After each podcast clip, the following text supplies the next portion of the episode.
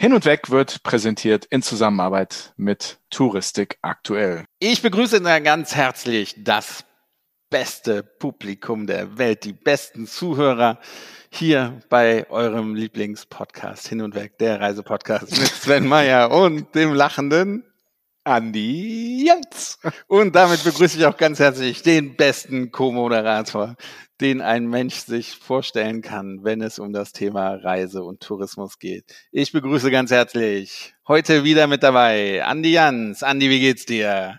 Alter, was hast du getrunken und wo kriege ich eine Kiste davon? Nein, also es ist Montagnachmittag, wo wir hier aufnehmen. So offen müssen wir ja sein. Und ich bin im Büro und nee, ist es noch vor 4. Und da gibt's eine eiserne Regel hier. Heuchler. Heuchler. Wie dem auch sei, auch ich begrüße euch, liebe Leute, liebe Hörerinnen und Hörer, zu einer neuen Folge von Hin und Weg. Ja. Eine neue Woche, neues Glück und eine neue Folge. Folge 93. Wir nähern uns der magischen 100. Hä? Ja, absolut. Absolut. Wobei ich immer noch nicht weiß, was wir in der 100. Folge machen, aber ich glaube, da hast du schon ganz. Ich verrate es dir einen Tag vorher. Ja, okay. Ich bin gespannt. Genau, sehr gut. Aber Andi, sind deine Koffer schon gepackt? Denn... Nein, noch nicht? Nein. Aber ich habe so das Gefühl, im Moment gibt es so viele Famtrips. DRV kooperiert mit Marokko und lässt dort seine Jahrestagung stattfinden, wo es aber zweigeteilt ist. Ein Teil findet in Berlin statt oder die Jahrestagung findet in Berlin statt und danach gibt es noch einen Famtrip nach Marokko. Die ITB geht nach Georgien schon im Mai. Wir selbst sind auf Famtrip. Also im Moment, es werden nur Famtrips angeboten. Das ist doch eigentlich schön. Endlich wieder Reisen. Endlich sind Reisen wieder möglich und ich freue mich schon drauf. Du kennst mich ziemlich gut, weil tatsächlich einen Monat vorher, also es ist ein bisschen früh im Koffer zu packen, aber im Gegensatz zu dir packe ich tatsächlich sehr früh und sehr zeitig. Vergesse trotzdem die Hälfte. Du bist so ein Typ, der eine halbe Stunde vor zum Flughafen fährt, seine Sache in den Koffer schmeißt und nichts vergisst.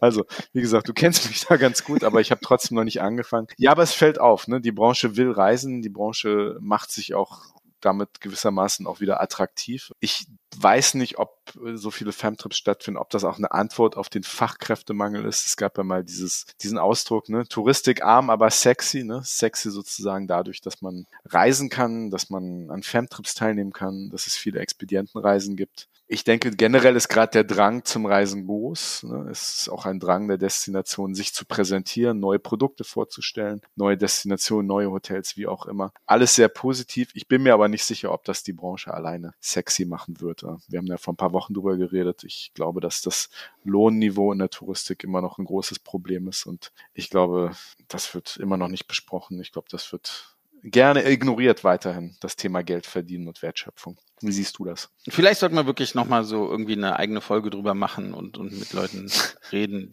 Die 100. In der 100. Ja, reden wir über Geld. Ne, wie man's wirklich machen kann, wie man den Tourismus ein bisschen attraktiver gestalten kann. Aber das ist halt im Moment das, womit wir punkten können, was sich leicht umsetzen lässt, die Famtrips. Also, dass wir da wirklich zeigen, ihr könnt raus, ihr könnt die Welt sehen, ihr lernt andere Kulturen kennen, ihr lernt andere Gesichtspunkte. Das ist das, was jetzt schnell umzusetzen gilt. Es ist ein erster Schritt in die richtige Richtung, glaube ich. Natürlich müssen viele weitere folgen. Natürlich muss eigentlich auch die Bezahlung folgen. Aber du weißt auch, wie schwer es ist. Wir beide wissen, wie schwer es ist. Würden wir in anderen Branchen arbeiten, wäre das sicherlich anders. Würden wir auch mehr Geld verdienen. Aber ich würde es trotzdem nicht tauschen wollen. Ich bleibe trotzdem lieber im Tourismus.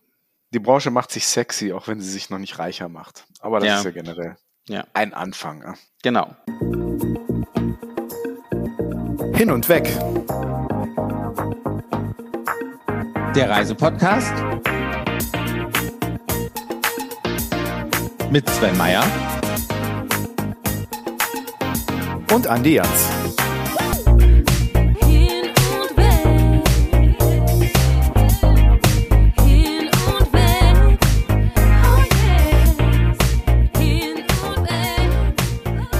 Ja, nee, normalerweise stellen wir jetzt hier unseren Gast vor, aber heute ist irgendwie ein bisschen andere Folge und ein bisschen was Besonderes, denn wir haben gleich zwei Gäste und heute ist alles ein bisschen anders.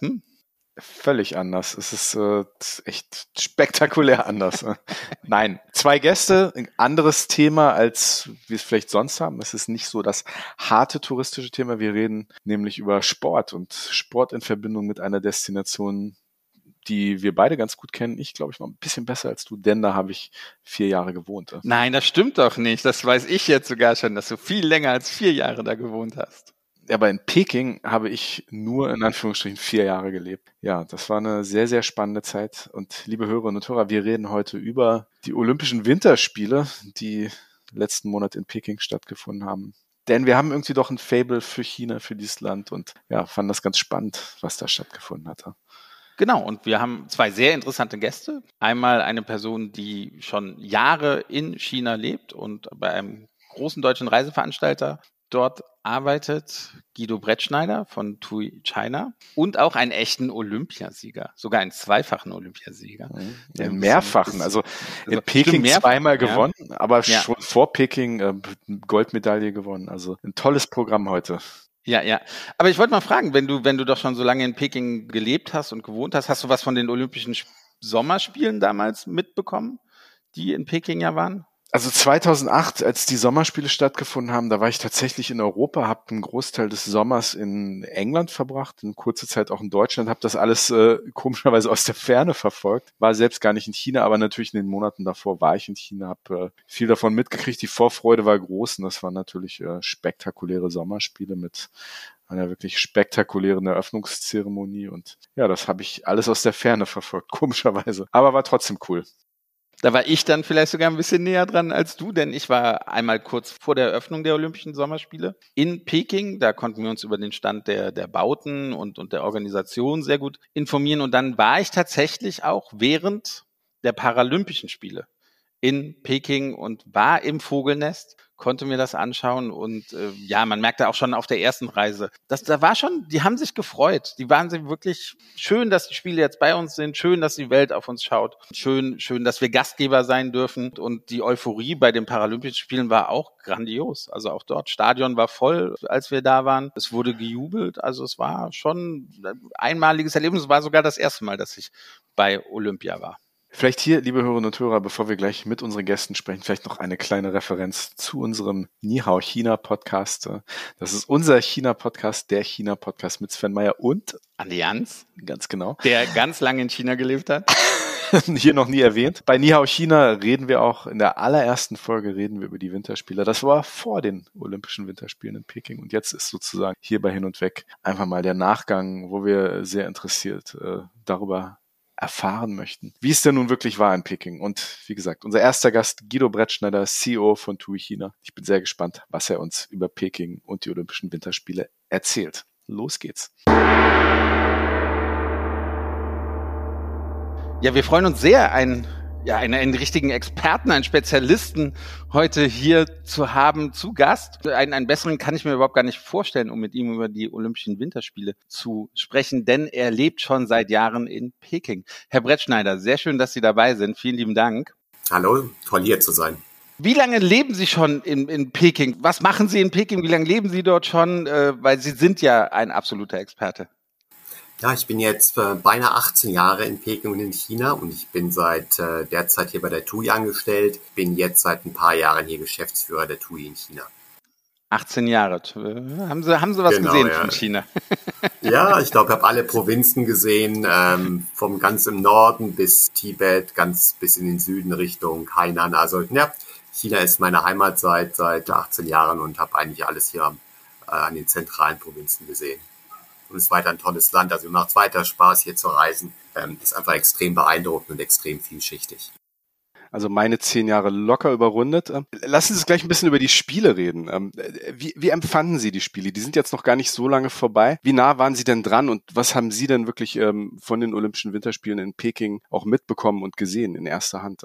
Ja, leider wenig. Also durch die Covid-Situation wurden die Winterspiele in einer Art von Bubble gemacht. Das heißt, die Teilnehmer, die Journalisten, die Offiziellen wurden im Prinzip vom Flughafen direkt in die verschiedenen Skigebiete oder Austragungsorte gebracht, waren aber im Prinzip nur erlaubt, sich jeweils zwischen den Hotels und den Austragungsorten zu begeben.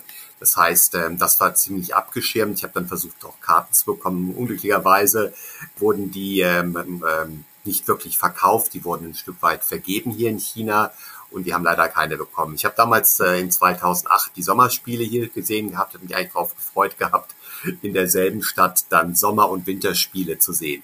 Also man hat... Die Athleten waren ja auch in den Hotels dann drin, die waren aber leider auch abgesperrt. Eins der Hotels, wo Athleten drin waren, ist eigentlich nur 800 Meter von meinem Apartment entfernt. Ich bin da dran vorbeigejoggt, aber leider haben dann weder die Athleten Peking gesehen, noch wir haben leider die Athleten noch die Spiele gesehen.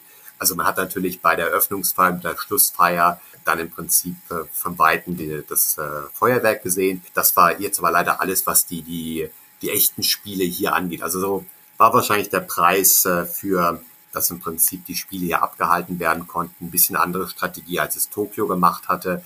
Aber in Anbetracht der Zero-Covid-Policy hier und der relativ wenig Leute, die in Peking bisher Covid hatten, war das wahrscheinlich die einzige Möglichkeit, die Spiele dann hier durchzuführen.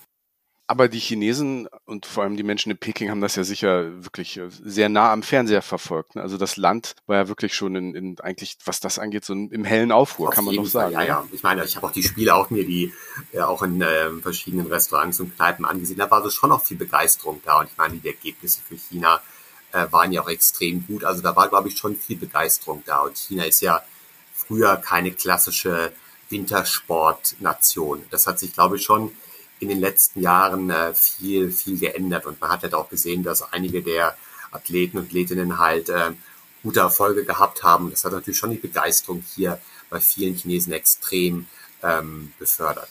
Da kommen wir bestimmt gleich nochmal drauf. Ich will nochmal zurück zur Stimmung in der Stadt kommen. Sie haben gerade gesagt, das wurde in Kneipen gezeigt und da haben Sie auch gesagt, wie war das denn? Also gab es diese Euphorie, wie man sie kennt? Also ich meine, im Sommer hier bei uns Public Viewing gibt's im Winter eher weniger.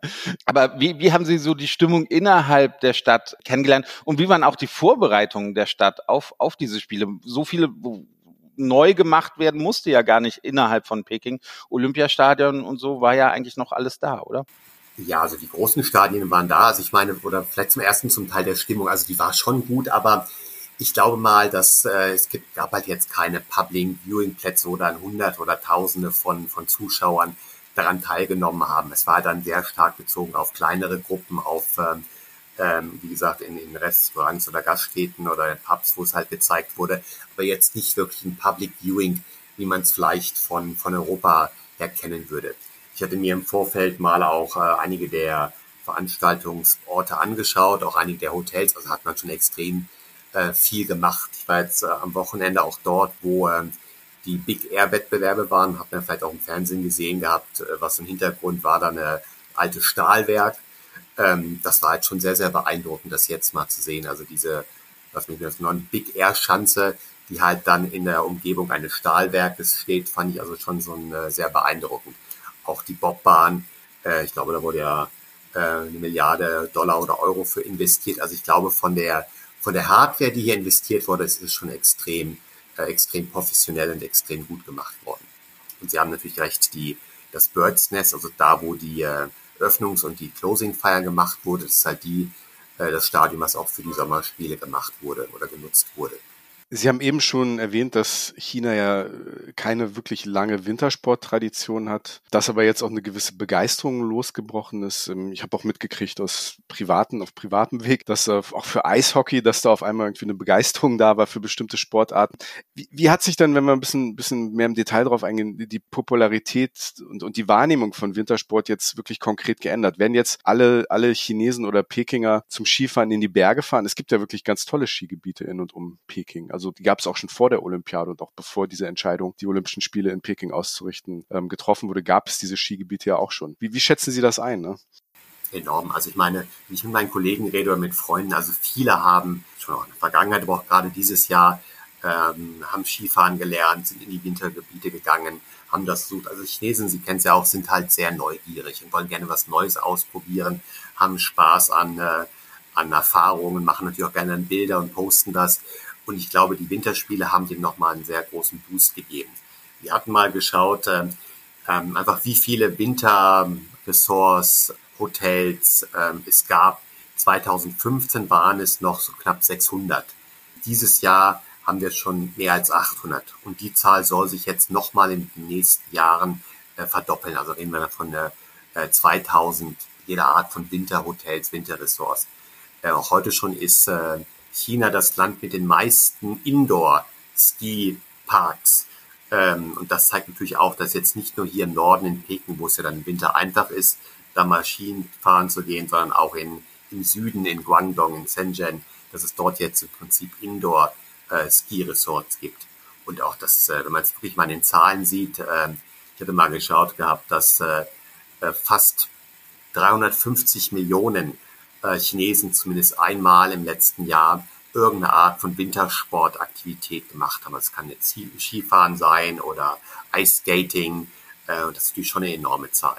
Und viele der Sportstätten sind ja auch oder bleiben noch behalten. Sie haben gerade eben die Big Wave angesprochen in der Nähe von diesem Kraftwerk. Bleibt das jetzt stehen? Kann das die Öffentlichkeit nutzen? Das bleibt stehen. Also ich habe es mir angesehen gehabt, das soll auch konsequent da sein. Und ich gehe davon aus, dass es im nächsten Winter auch dann genutzt wird. Wie weit die Bobbahn genutzt werden kann, die bleibt natürlich ausstehen. Ich würde es wahrscheinlich nicht nutzen können, aber ich glaube schon, dass viele von den großen Anlagen weiter bestehen bleiben. Und die Gegend, wo dann die Abfahrtswettbewerbe waren, da werden mehrere Hotels gebaut. Das soll zu so einem richtig kleinen Skifahrtgebiet ausgebaut werden. Das hat auch wunderschön. Er ist in den Bergen gelegen, ist im Prinzip nicht weit weg von Peking. Also man kann es gut in 2 Stunden erreichen mit einer schönen Hotelinfrastruktur, die dort zum Teil jetzt schon da ist, aber auch dann noch weiter ausgebaut werden soll. Da gibt es natürlich auch weiter im Norden. Also wenn man dann in den ganzen Nordosten, also Harbin, die Gegend, die dann nicht mehr weit weg von der nordkoreanischen Grenze ist, gibt es natürlich dann noch richtige Berggegenden, die halt auch eine extrem schöne Hochgebirgsatmosphäre bieten kann. Sind Sie denn selbst auch schon mal Skilaufen gefahren in China? Haben Sie das selbst schon ausprobiert, in einer Form oder der anderen? Ich muss zu meinem Leidwesen gestehen, ich komme aus Norddeutschland, da sind die größten Berge der Harz, da ist irgendwie nicht, habe ich jetzt keine so wirkliche Skifahrtradition mitbekommen. Ich bin da eher beim Wandern dabei, nicht so wirklich beim Skifahren, aber ich gucke es mir halt, ich schaue es mir gerne an und wie gesagt, viele Kollegen sind da auch wirklich involviert gewesen, haben da Spaß dran, aber ich glaube, für mich ist dann Skifahren nicht so wirklich das, was ich gerne mache. Lieber auf die Tropeninsel Hainan. Richtig, genau. Aber es ist vielleicht auch ein gutes Stichwort. China hat ja leider jetzt schon ein bisschen länger geschlossen aufgrund der Pandemiesituation. Was gibt's denn Neues zu sehen in China, wenn jetzt China wieder aufmachen würde? Wir warten ja alle darauf, dass wir endlich auch alle wieder mal nach China fahren können. Was gibt's Neues zu sehen? Worauf können sich Reisende dann freuen, wenn sie wieder nach China reisen? Ja, aber es gibt natürlich unglaublich viele Dinge, die man hier in China immer schon sehen konnte und dann natürlich noch mehr und mehr sehen können wird, wenn es hoffentlich bald wieder aufgeht. Also zum einen, was ich erwähnen möchte, die Bahninfrastruktur wird halt immer besser. Ich empfehle eigentlich Kunden, wenn es irgendwie geht, in China im Prinzip nicht den Flieger zu nehmen, sondern die Bahn. Man sieht was, man kriegt eine Art Gefühl fürs Land. Es ist unglaublich entspannend, es ist toll ausgerüstet, extrem sauber, immer pünktlich. Und das hat sich jetzt nicht nur zwischen Peking und Shanghai so entwickelt, sondern auch in den Süden. Man hat vielleicht auch Berichte gesehen, der neue Zug, der vom Süden Chinas, also Südwesten, in die Yunnan runter nach Laos gehen wird. Das reizt mich auch dann persönlich sehr, dass man wirklich dann Yunnan mit Laos verbindet. Die Hochgebirgsbahn, die jetzt ja schon gibt, nach Tibet rein, ist extrem beeindruckend. Auch dort baut man eine weitere Strecke von Chengdu nach Lhasa. Also das ist eine Sache, die ich erwähnen möchte. Das Zweite, die Entwicklung des Tourismus hat in China ja nicht angehalten, ist weitergegangen. Es gibt wahnsinnig viele tolle Boutique-Hotels, die sich im ganzen Land weiterentwickeln. Kleine, schöne Anlagen, wo man zum Teil auch hier in Peking alte Hutongs, das sind also diese traditionellen Wohnhäuser in Peking umgebaut hat zu kleinen Boutique-Hotels. Ich war gerade erst im letzten Jahr in einem extrem schönen Boutique-Hotel in Sichuan, wo man viel mit natürlichen Materialien gearbeitet hat, wo es Möglichkeiten zum Hotspring gibt, wo man das mitten in die Bergen gelegt hat. Also extrem schön auch zum Entspannen, auch ein bisschen weit abseits der normalen touristischen Gegenden.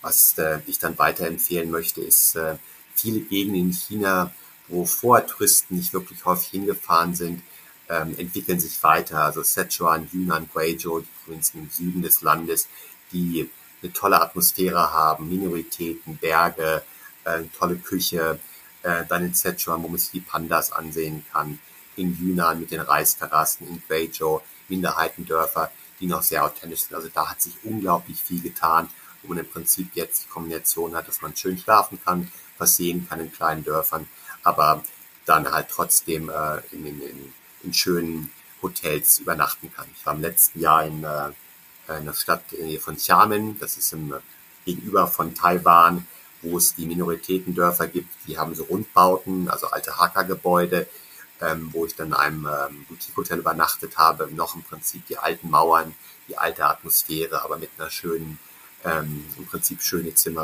Und ich denke, das ist was Kunden wirklich dann sehen können. Sie können halt dann im Prinzip in kleinen Dörfern sein und trotzdem halt einen schönen Komfort haben. Ich bin ehrlich, ich bin richtig neidisch. Ja, ich kann jedem nur raten. China hat so viel zu bieten vom Norden, von der Kälte oder dem Eisfestival in Harbin, hier Peking, Xi'an mit der Tradition in Shanghai. Wer immer noch nicht in Shanghai war, für mich ist Shanghai eine der Weltstädte auf demselben Höhe mit London und New York, bis rüber zum Westen in Tibet, Xinjiang, Qinghai, also die Bergregion, die Himalaya-Region Chinas. Auch dann, wenn es wieder geht, auf dem Landweg, die Kombination Tibet rüber nach Nepal zu gehen, auf dem Landweg vorbei am Everest, ist eine einmalige Erfahrung. Und dann halt der Süden ist dann halt subtropisch grün, ganz andere Atmosphäre vom Norden des Landes. Also es ist im Prinzip ein Kontinent, den man bereisen kann mit so vielen Möglichkeiten und Facetten, was es einfach extrem, extrem spannend macht. Das ist jetzt nicht besser geworden mit dem Neidig-Sein. Also es ist wirklich, schade. 2019 war ich das letzte Mal in China und ich freue mich wirklich, also sobald es aufhat oder sobald es wieder einfacher ist einzureisen, sagen wir es mal so, will ich auf jeden Fall sofort rüber. Sie haben jetzt gesagt, Sie können reisen in China oder dass Sie viel unterwegs waren und auch viel Neues entdeckt haben. Wie ist es denn gerade zu reisen in China?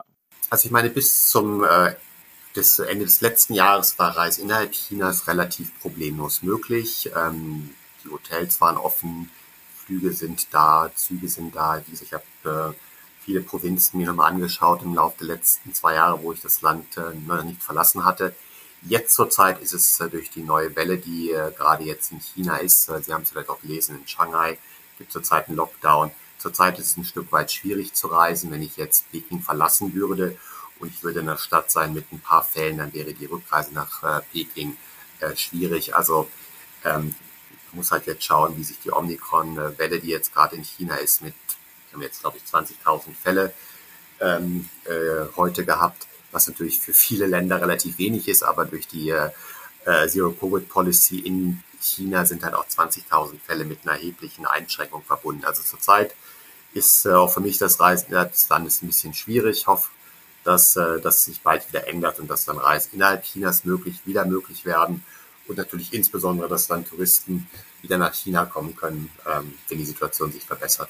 Wir drei wissen, wie schön China ist. Sie haben eben schon die Diversität des Landes erwähnt. Also das ist wirklich tatsächlich ein Land in einen Kontinent verpackt mit wirklich einer Diversität, die seinesgleichen sucht, würde ich sagen, weltweit. Wie bereiten Sie sich denn als TUI China denn auf den Tag X sozusagen vor, wenn das Land wieder touristisch öffnet?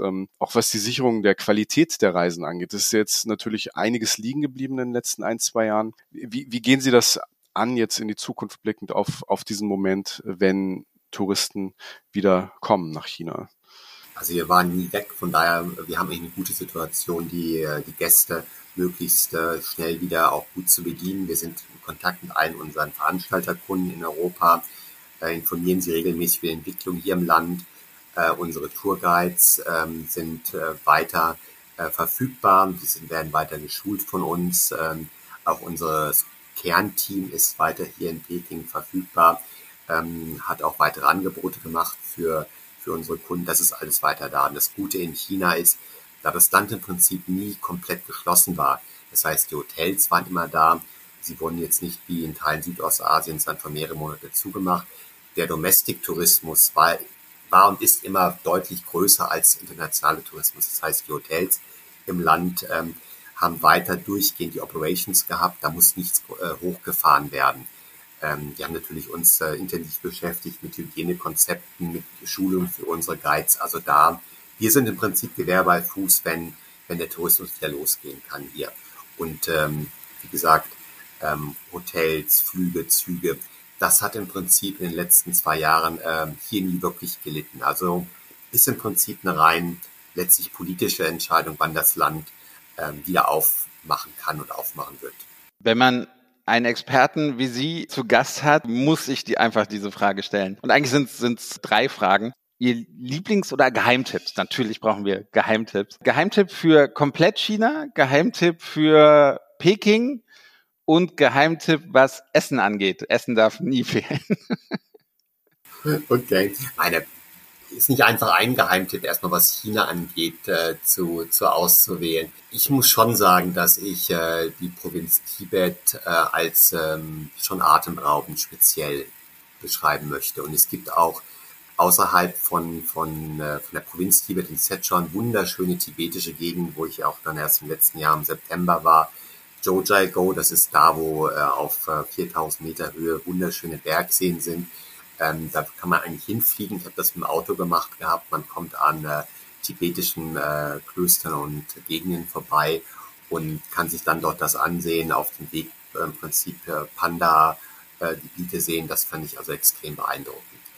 Also das ist sicherlich jetzt auch vielleicht kein Geheimtipp, aber das ist einmal eine Gegend, die ich unglaublich schön und beeindruckend finde. Was Peking angeht, ich finde die Hutongs, das sind die traditionellen Wohnungen in Peking, weiter unglaublich schön.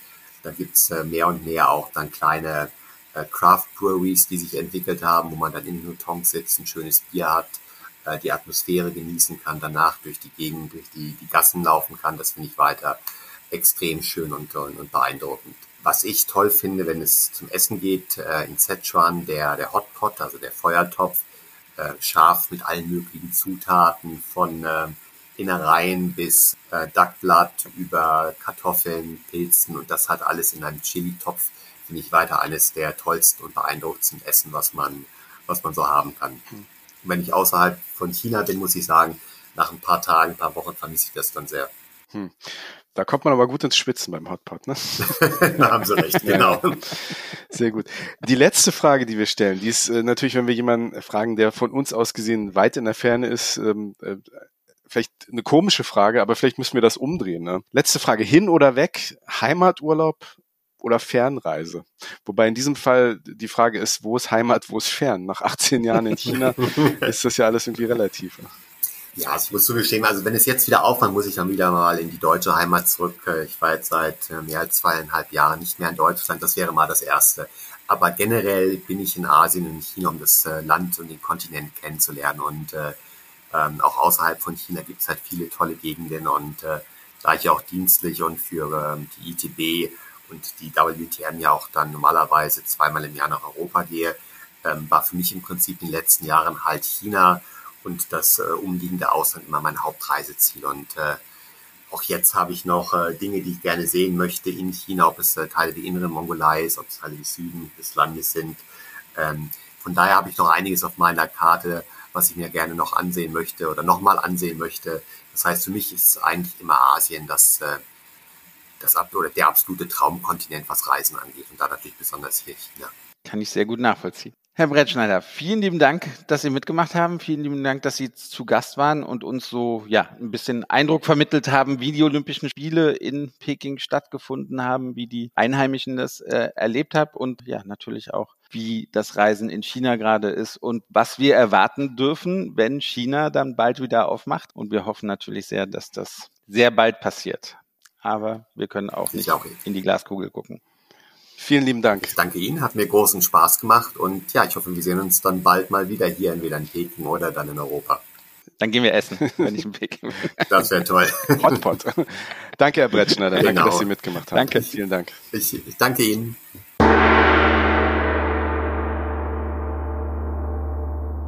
Sven, Ich wollte nur mal sicher gehen, dass ich das richtig verstanden habe. Hast du jetzt Lust auf China oder nicht?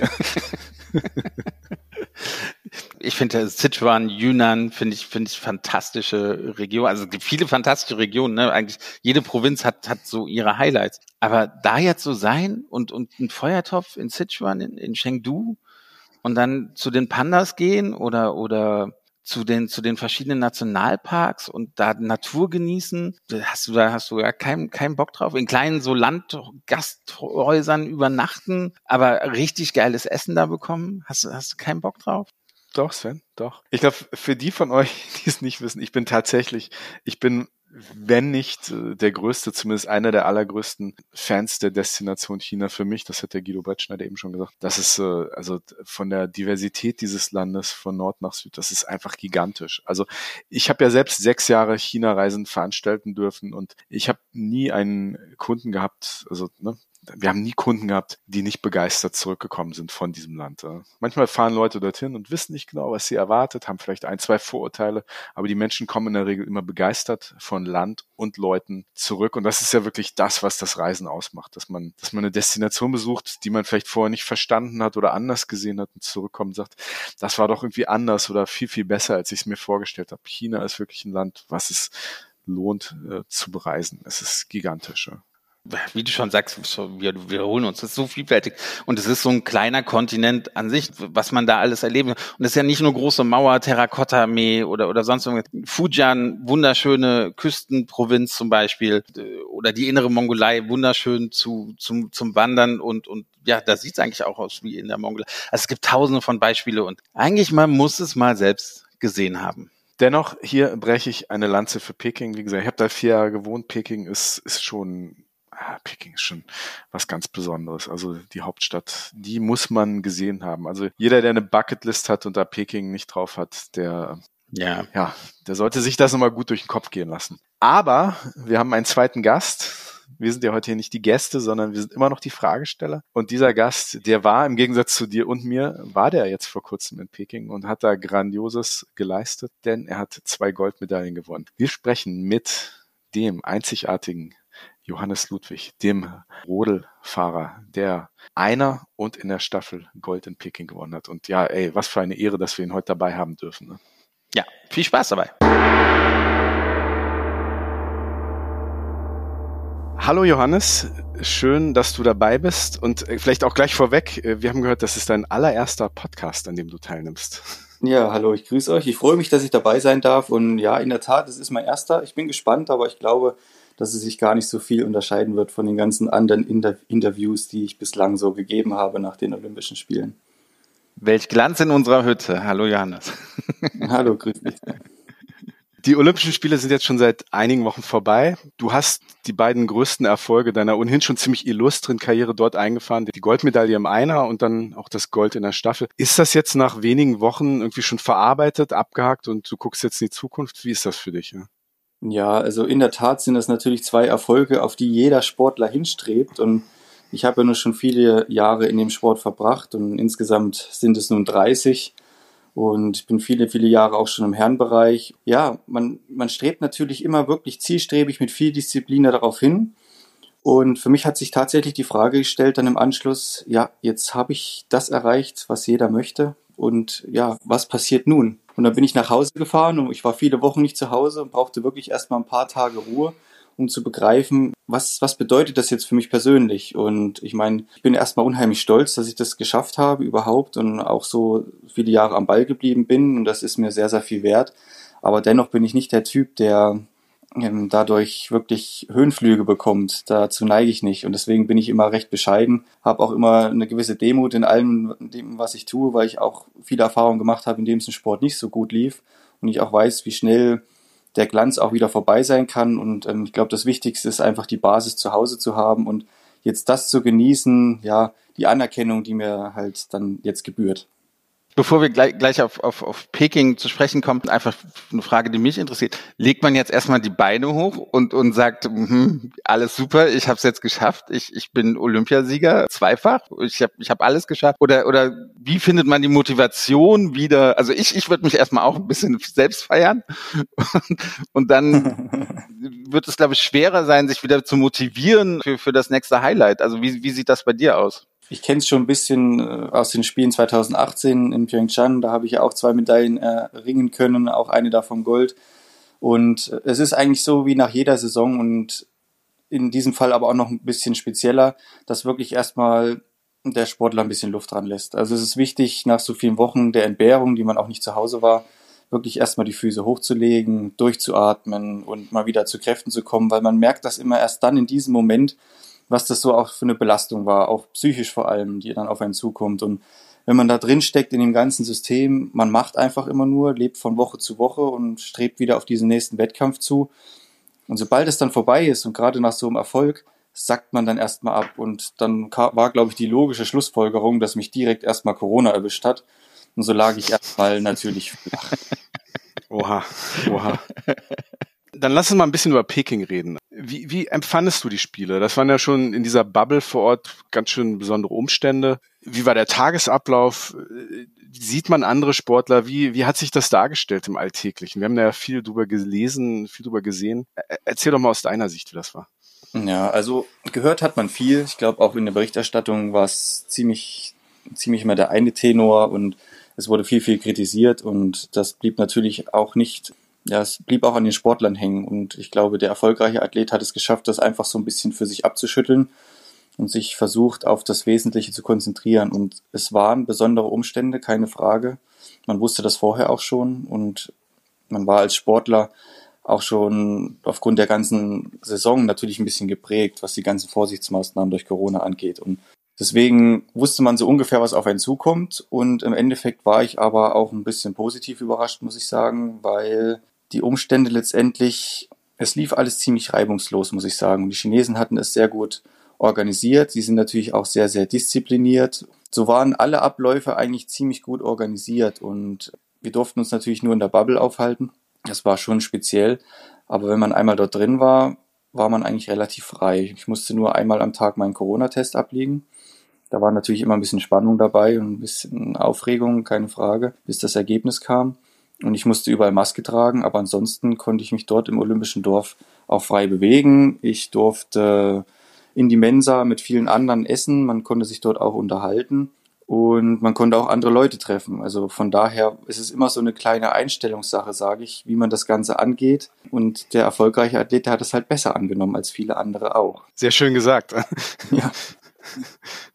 Ist da ein Unterschied zu anderen Spielen für euch dann gewesen? Oder also ich kann mir ja auch nicht vorstellen, ich meine, hätte es jetzt in Peking ohne Bubble stattgefunden, ohne Corona stattgefunden, wärt ihr dann vor dem Wettbewerb irgendwie raus zur chinesischen Mauer gefahren oder hättet ihr euch den Kaiserpalast angeschaut? Ich meine, während der Olympischen Spiele ist das doch wahrscheinlich also das ist ja nicht Priorität, ein bisschen Sightseeing zu machen, oder?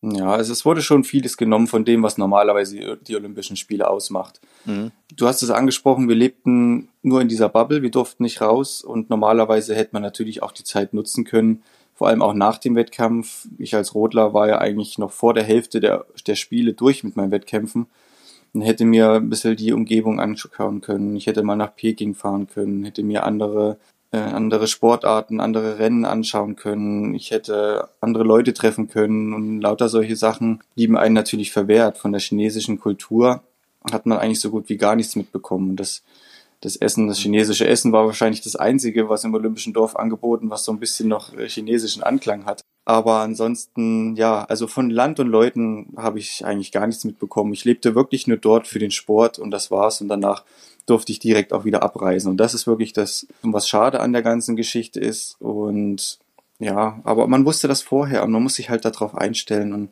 man hat ja trotzdem noch den sportlichen Wettbewerb. Und das ist das Wichtigste an der Sache.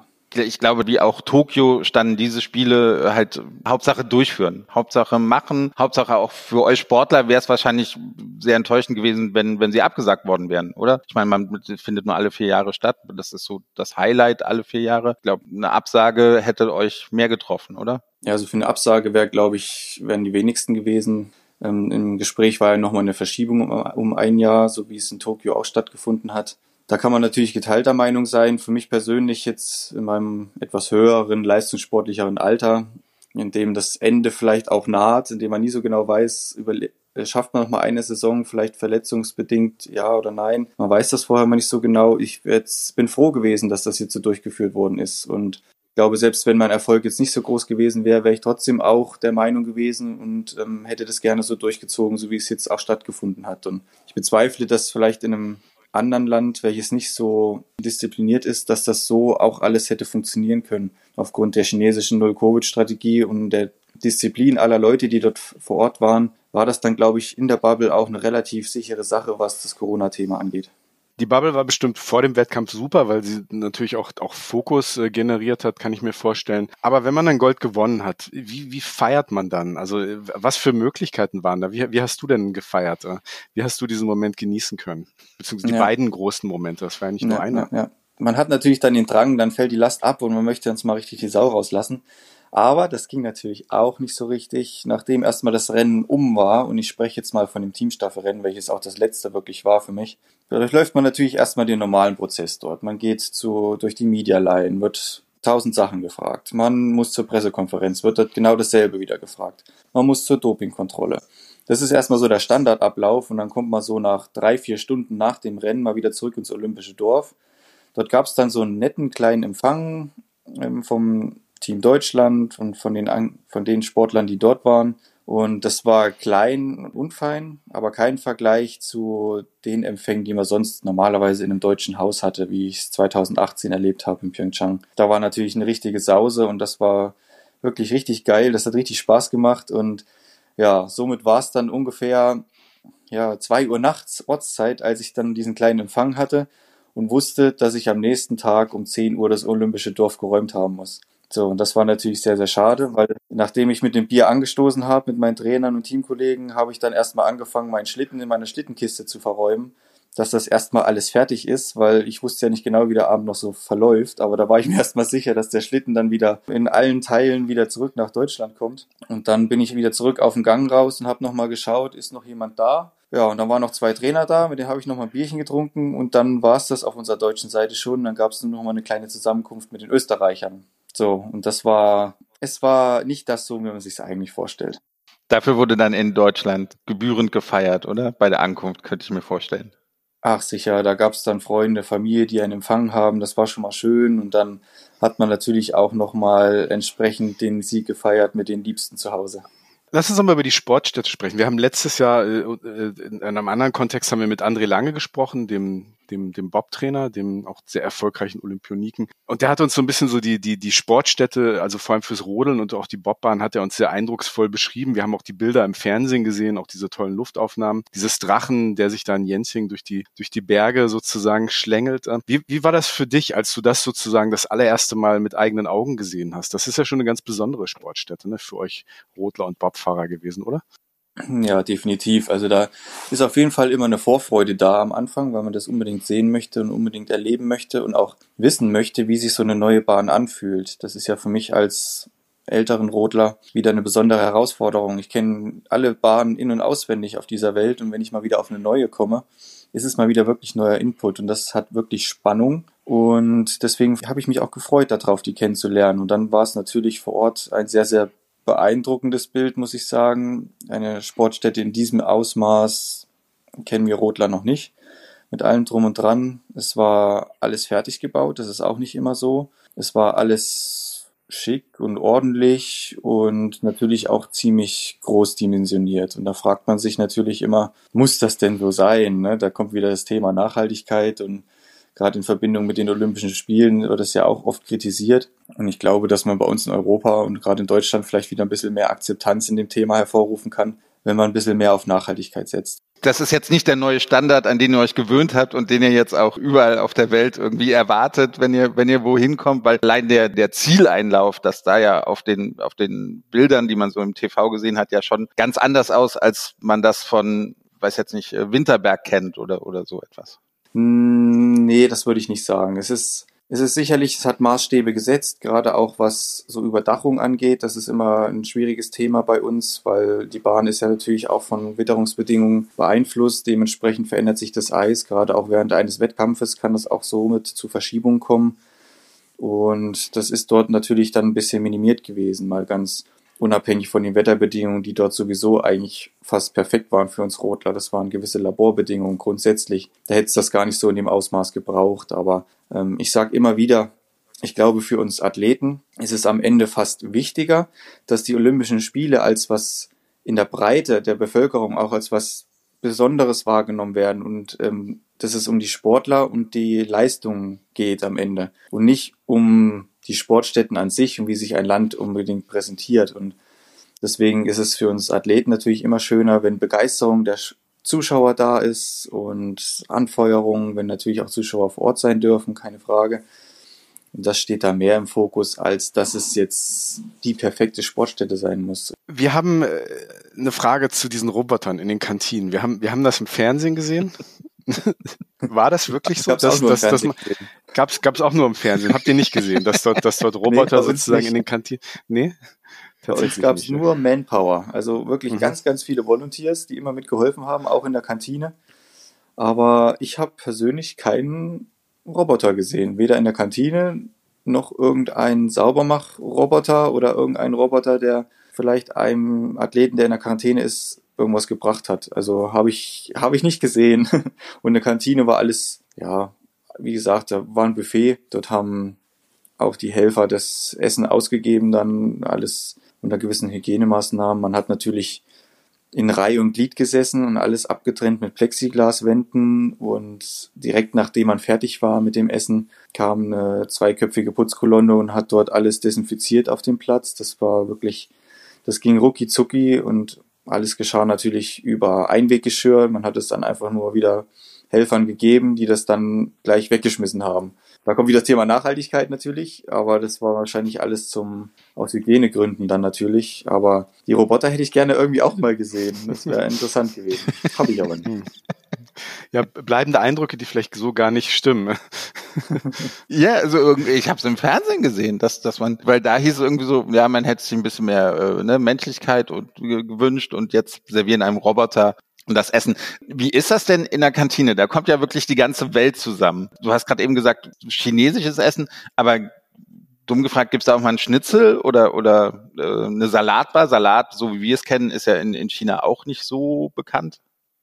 Ja, also auf die Frage würde ich gleich nochmal zurückkommen, aber zum Thema Menschlichkeit kann ich vielleicht noch was sagen. Wenn sich manche vielleicht Menschlichkeit gewünscht haben, dann muss ich sagen, dass die Helfer, die dort vor Ort waren, die waren unheimlich nett, haben immer gewunken und es waren ja auch ganz, ganz viele. Es war fast manchmal schon ein bisschen anstrengend, wie nett die immer gewunken haben und einen begrüßt haben. Aber sie waren stets, hatte ich das Gefühl, versucht, hilfsbereit zu sein zumindest.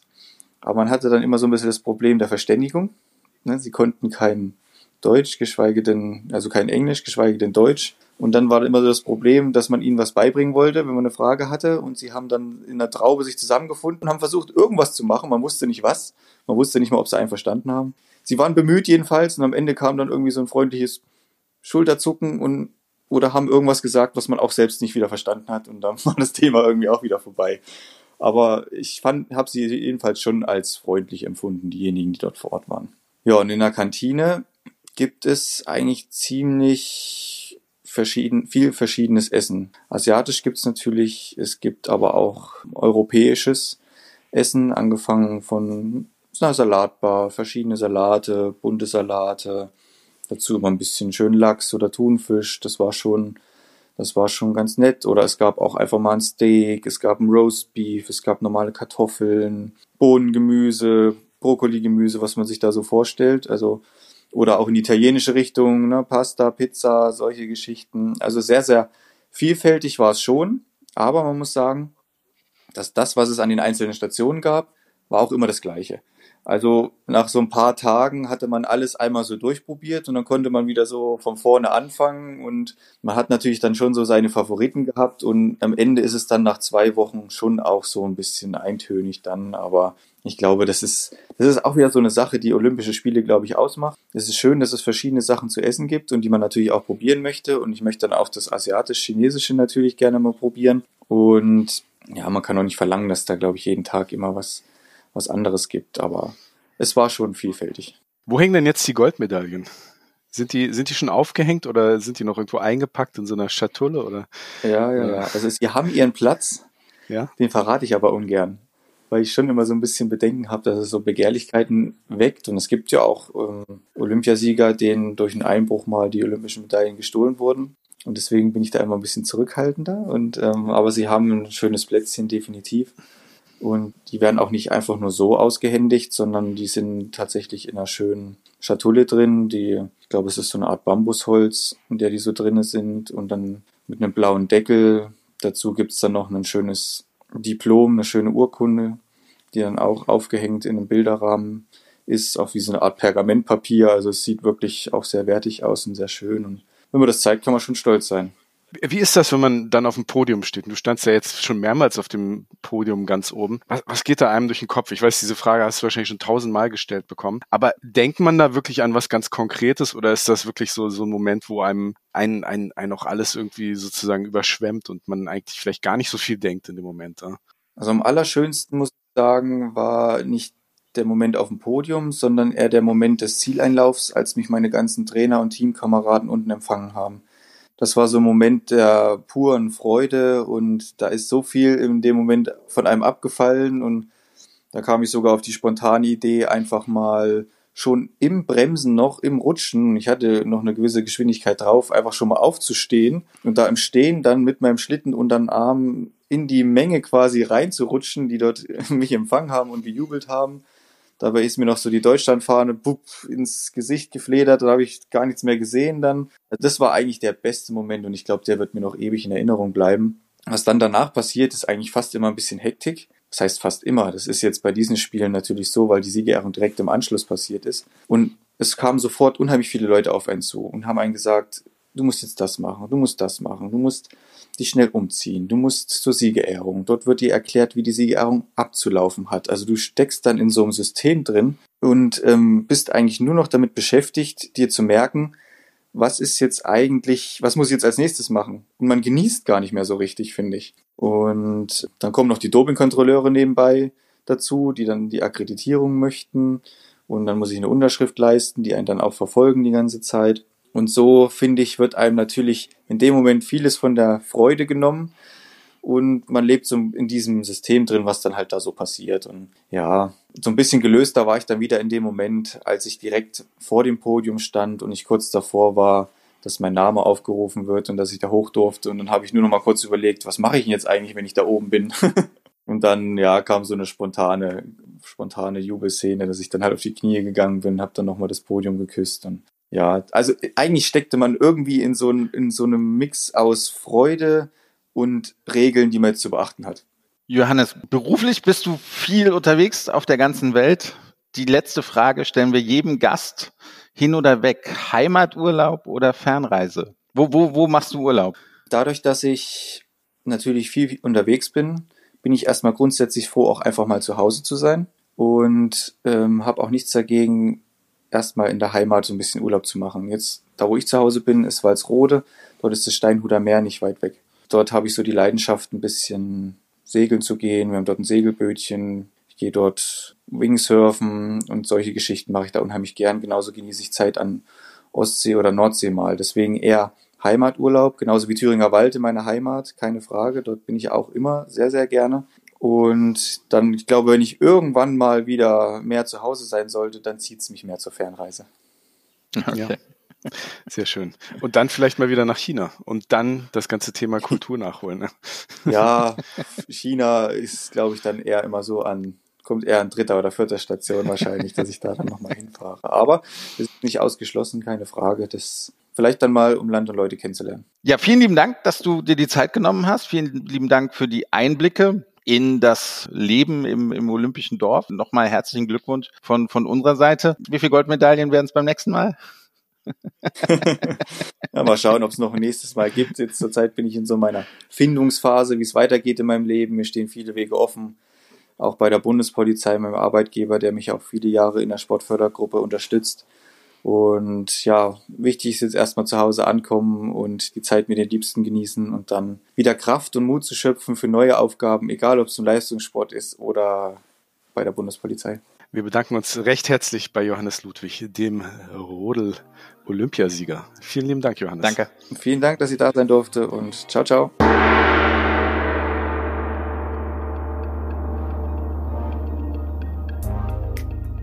Leute, was bleibt mir zu sagen?